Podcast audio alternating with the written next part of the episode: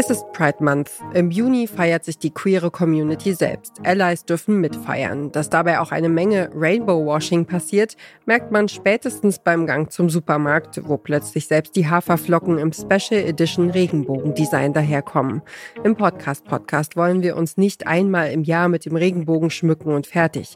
Deshalb nutzen wir diese Pride-Themenwoche, um euch sieben Podcasts zu empfehlen, die sich das ganze Jahr über nur mit Queerness beschäftigen.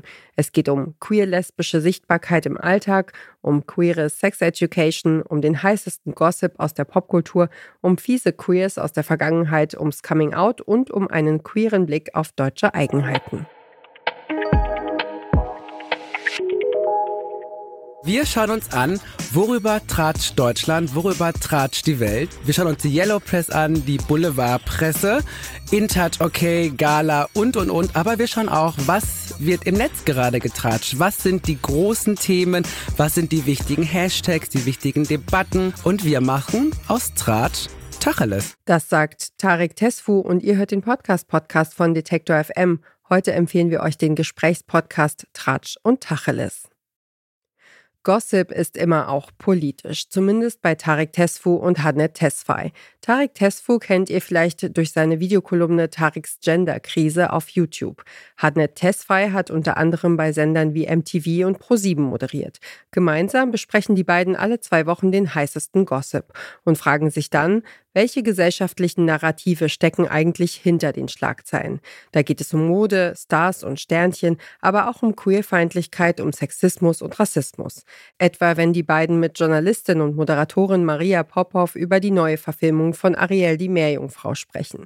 Ariel wird darin von der schwarzen Schauspielerin Halle Bailey gespielt. Ähm, ich erinnere mich an einen großen Aufschrei, gerade im Netz, wie denn das jetzt sein kann, dass jetzt Ariel auch noch schwarz ist. Mhm. Und ich saß da und war wirklich so, okay, ich meine, an der Ariel-Story gibt es ja. viele Momente, über die wir mal reden sollten. Ja. Also eine 14-, 15-Jährige will einen 20-jährigen Prinz haben. Danke. Die kann 16 aber ist sie, so, ich. oder 16, ja. aber auf jeden Fall sehr, sehr jung. Sehr jung. Ja. So, dann wird Ariel in den im ersten Streifen auch sehr, sehr hypersexualisiert. Also wer mal sich anschaut, wie sie sich bewegt und da so rumrobbt, hat das wirklich Momente, wo man sich denkt, wer hat sich das ausgedacht? Aus so ein alter weißer Mann, okay. Ihre Taille, ihre Taille ist so schmal, dass sie nicht überleben würde. So, so, dann. Das ist das Barbie-Phänomen, ne? So, mhm. dann verliebt sich der Prinz in sie, obwohl sie nicht sprechen kann, weil Ursula nimmt ihr ja die Stimme, weil das ist ja der Deal zwischen den beiden. Stimmt. Ursulas Rolle ist ja eh auch die der ewig bösen, auch nicht schlanken Person, die irgendwie ein bisschen clownig ist, aber auch sehr, also alles daran ist problematisch.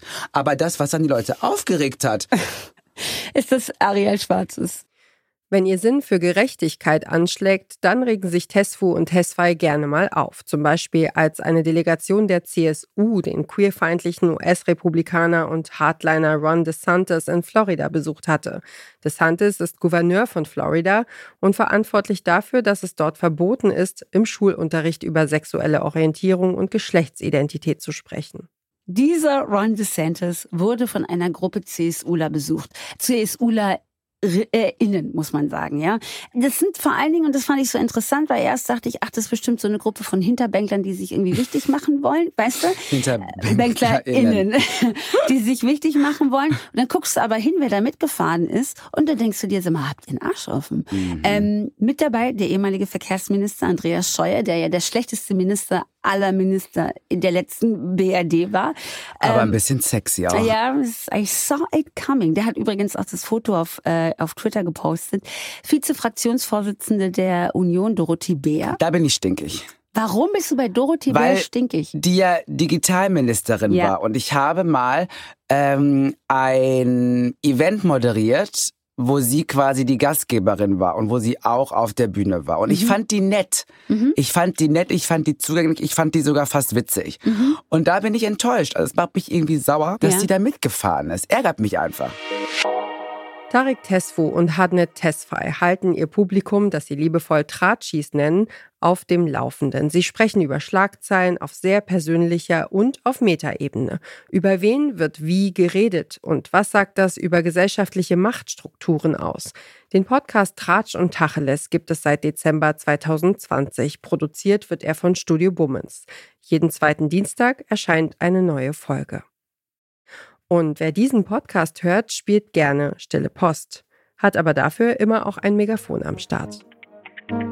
Damit endet diese Ausgabe des Podcast-Podcasts. Das ist unser täglicher Tipp hier bei Detektor FM. Wenn euch unsere Podcast-Tipps gefallen, dann folgt uns doch auf der Podcast-Plattform eurer Wahl, damit ihr keine Episode mehr verpasst. Oder empfehlt uns einem Menschen weiter, der oder die sich genauso für Podcasts begeistert wie wir und ihr. Dieser Tipp kam von Alea Rentmeister, Redaktion Joanna Voss und Doreen Rothmann, Moderation Ina Lebetjew, Produktion Tim Schmutzler. Morgen geht es hier dann weiter mit unserer Themenwoche zum Pride Month und zwar mit dem Podcast Bad Gays. Wir hören uns.